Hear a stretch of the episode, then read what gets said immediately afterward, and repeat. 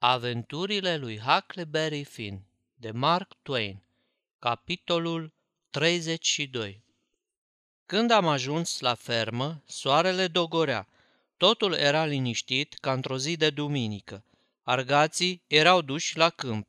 În văzduh plutea băzâitul surd al muștelor și al altor gângănii care, când îl auzi, ți se pare că ai rămas singur pe lume, părăsit de toți – te cuprindea jalea când începea să adie vreun vânticel prin frunzare, fiindcă freamătul, stârnit, aducea cu șoapta duhurilor unor morți de demult, care ar fi vorbit despre tine. Când auzi așa ceva, îți vine să-ți iei lumea în cap ca să se isprăvească odată cu toate. Phelps avea o mică plantație de bumbac, cum erau multe prin părțile astea, o gradă de vreo două pogoane, împrejmuită cu un gard, un pârleaz înșghebat din butuci ferăstruiți, în chip de trepte, ca niște țevi de lungimi felurite, pe unde puteai sări gardul și pe care se cățărau femeile ca să încalece pe cai.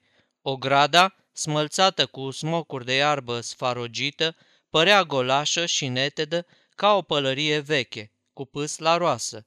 Într-o clădire mare de lemn, cu pereții dubli, locuiau albii, Golurile dintre grinzi erau astupate cu lut sau mortar, alcătuind un fel de fâșii care fuseseră cândva văruite. O bucătărie din bârne rotunde era legată de casă printr-o tindă largă, deschisă în părți, dar acoperită.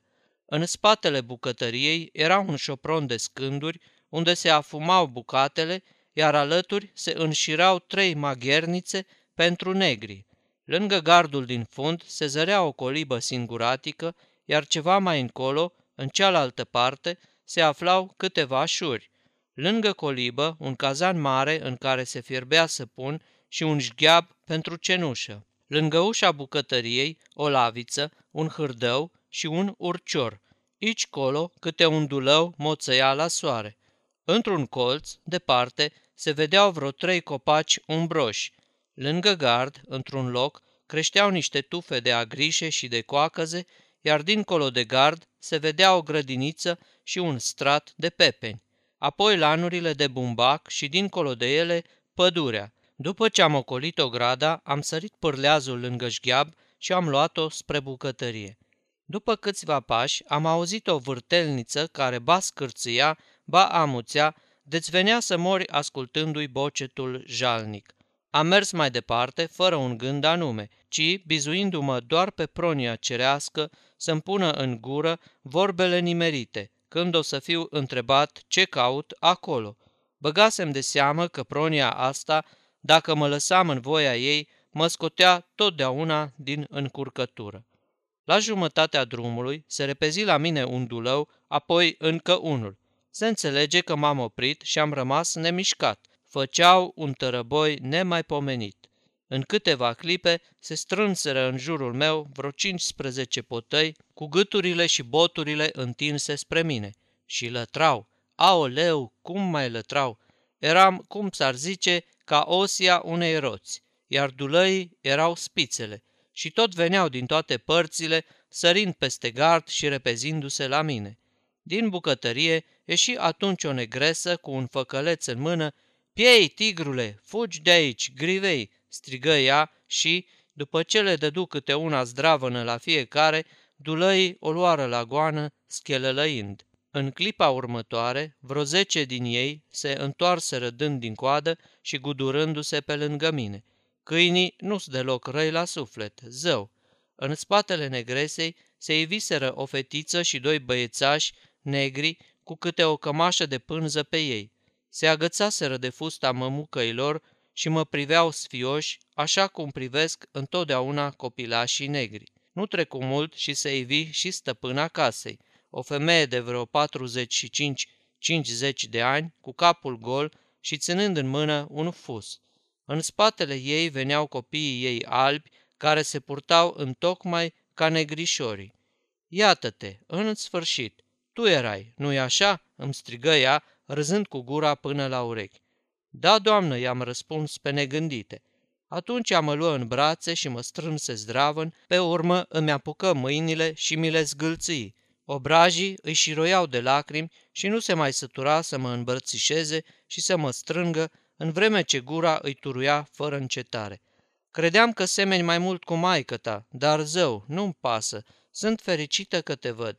Mâncalar mama, dragul de el, copilaș, ăsta e vărul vostru, Tom, spuneți-i bun venit. Copiii își lăsară însă capetele în jos și, băgându-și degetele în gură, se ascunseră în spatele ei. Liza, spuse ea, dă fuga și pregătește numai decât ceva de mâncare, sau te pomenești că ai mâncat pe vapor. I-am răspuns că da. Mă luă de mână și porni cu mine spre casă, cu droaia de copii după noi. Când am ajuns înăuntru, mă puse să șed într-un jilț de nuiele împletite, iar ea se așeză pe un scăunel în fața mea, ținându-mi mâinile între ale ei. Aceasta este o înregistrare Cărțiaudio.eu. Toate înregistrările Cărțiaudio.eu sunt din domeniul public. Pentru mai multe informații sau dacă dorești să te oferi voluntar, vizitează www.cărțiaudio.eu. Acum pot să te privesc pendelete. De ani de zile aștept clipa asta și iată că a sosit. Te așteptam de vreo două zile. De ce ai întârziat? S-a împotmolit cumva vaporul? Da, doamnă, s-a... Zim tu Sally, nu mă mai domni atâta. În ce loc s-a împotmolit? Habar n-aveam ce să-i spun, fiindcă nu știam dacă vaporul venea de sus sau de jos, dar mi-am ascultat ca de obicei inima și inima mi-a zis că vaporul trebuia să vină în susul apei spre New Orleans, numai că asta nu era de ajuns, fiindcă nu cunoșteam numele bancurilor de nisip de pe acolo. Trebuia să le născocesc sau să zic că am uitat numele aceluia în care ne împotmolisem sau, deodată, îmi veni o idee. N-am întârziat din pricina împotmolirii, ci din pricina unui cazan care a sărit în aer.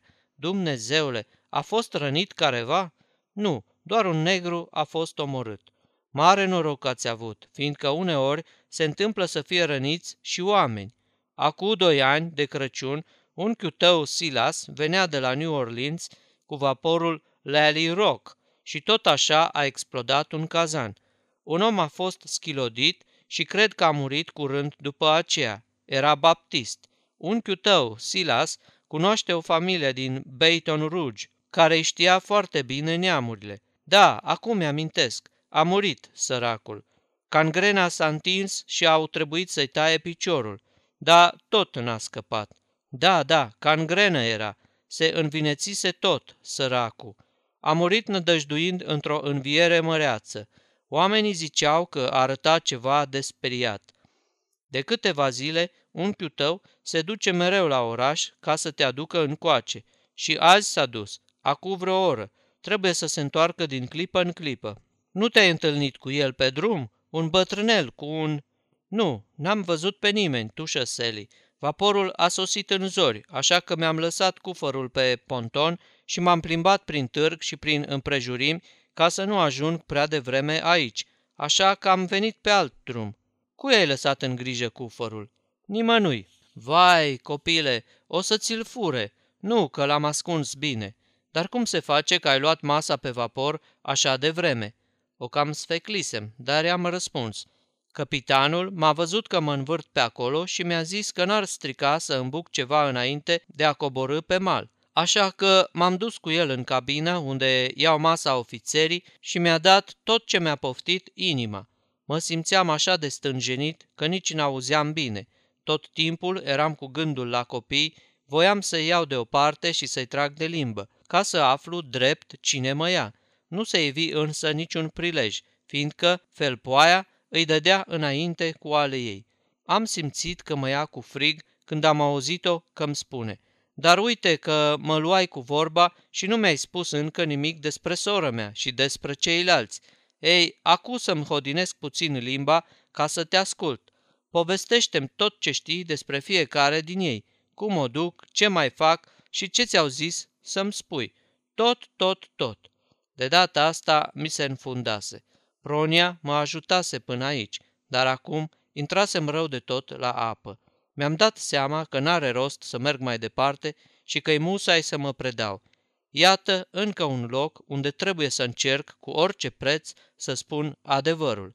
Dar când să deschid gura, ea mă trase de pe scaun și mă împinse în dărătul patului, zicându-mi, Uite-l că vine, bagă capul sub pat, așa, acum nu te mai poate vedea, să nu știe că ești aici, îi trag o păcăleală cum nu s-a mai pomenit. Copii, să nu suflați o vorbă. Alta acum, dar n-avea rost să-mi fac sânge rău. Nu-mi rămânea decât să stau liniștit și să aștept acolo unde eram izbitura trăsnetului. L-am zărit pe bătrân când a intrat în odaie, apoi tăblia patului mi l-a ascuns. A venit?" îl întrebă felpoaia, sărind în întâmpinarea soțului ei. Nu," răspunse el. Doamne Dumnezeule, dar ce-o fi pățit? Nu-mi pot da seama, zise bătrânul. Drept să-ți spun, sunt tare îngrijorat. Îngrijorat? Eu simt că înnebunesc. Trebuie să fi venit și se vede că nu l-ai întâlnit pe drum. Asta trebuie să fie. Inima îmi spune că așa e. Dar, Seli, dragă, știi prea bine că nu puteam trece pe lângă el fără să-l văd. Vai, ce încurcătură! Ce o să zică sora mea? Trebuie să fi venit. Ai trecut pe lângă el, asta e. Nu mă mai chinui, că-s destul de chinuit și așa. Nu pricep ce a putut să se întâmple. Mi se învârte capul și nu mi-e rușine să spun că speriat de-a binele. Dar nu-i nicio nădejde să fi venit. De-ar fi venit, cu siguranță că l-aș fi văzut. Sally e îngrozitor. Să știi că s-a întâmplat ceva cu vaporul. Hei, Silas, ia uite-te colo, parcă vine cineva pe drum.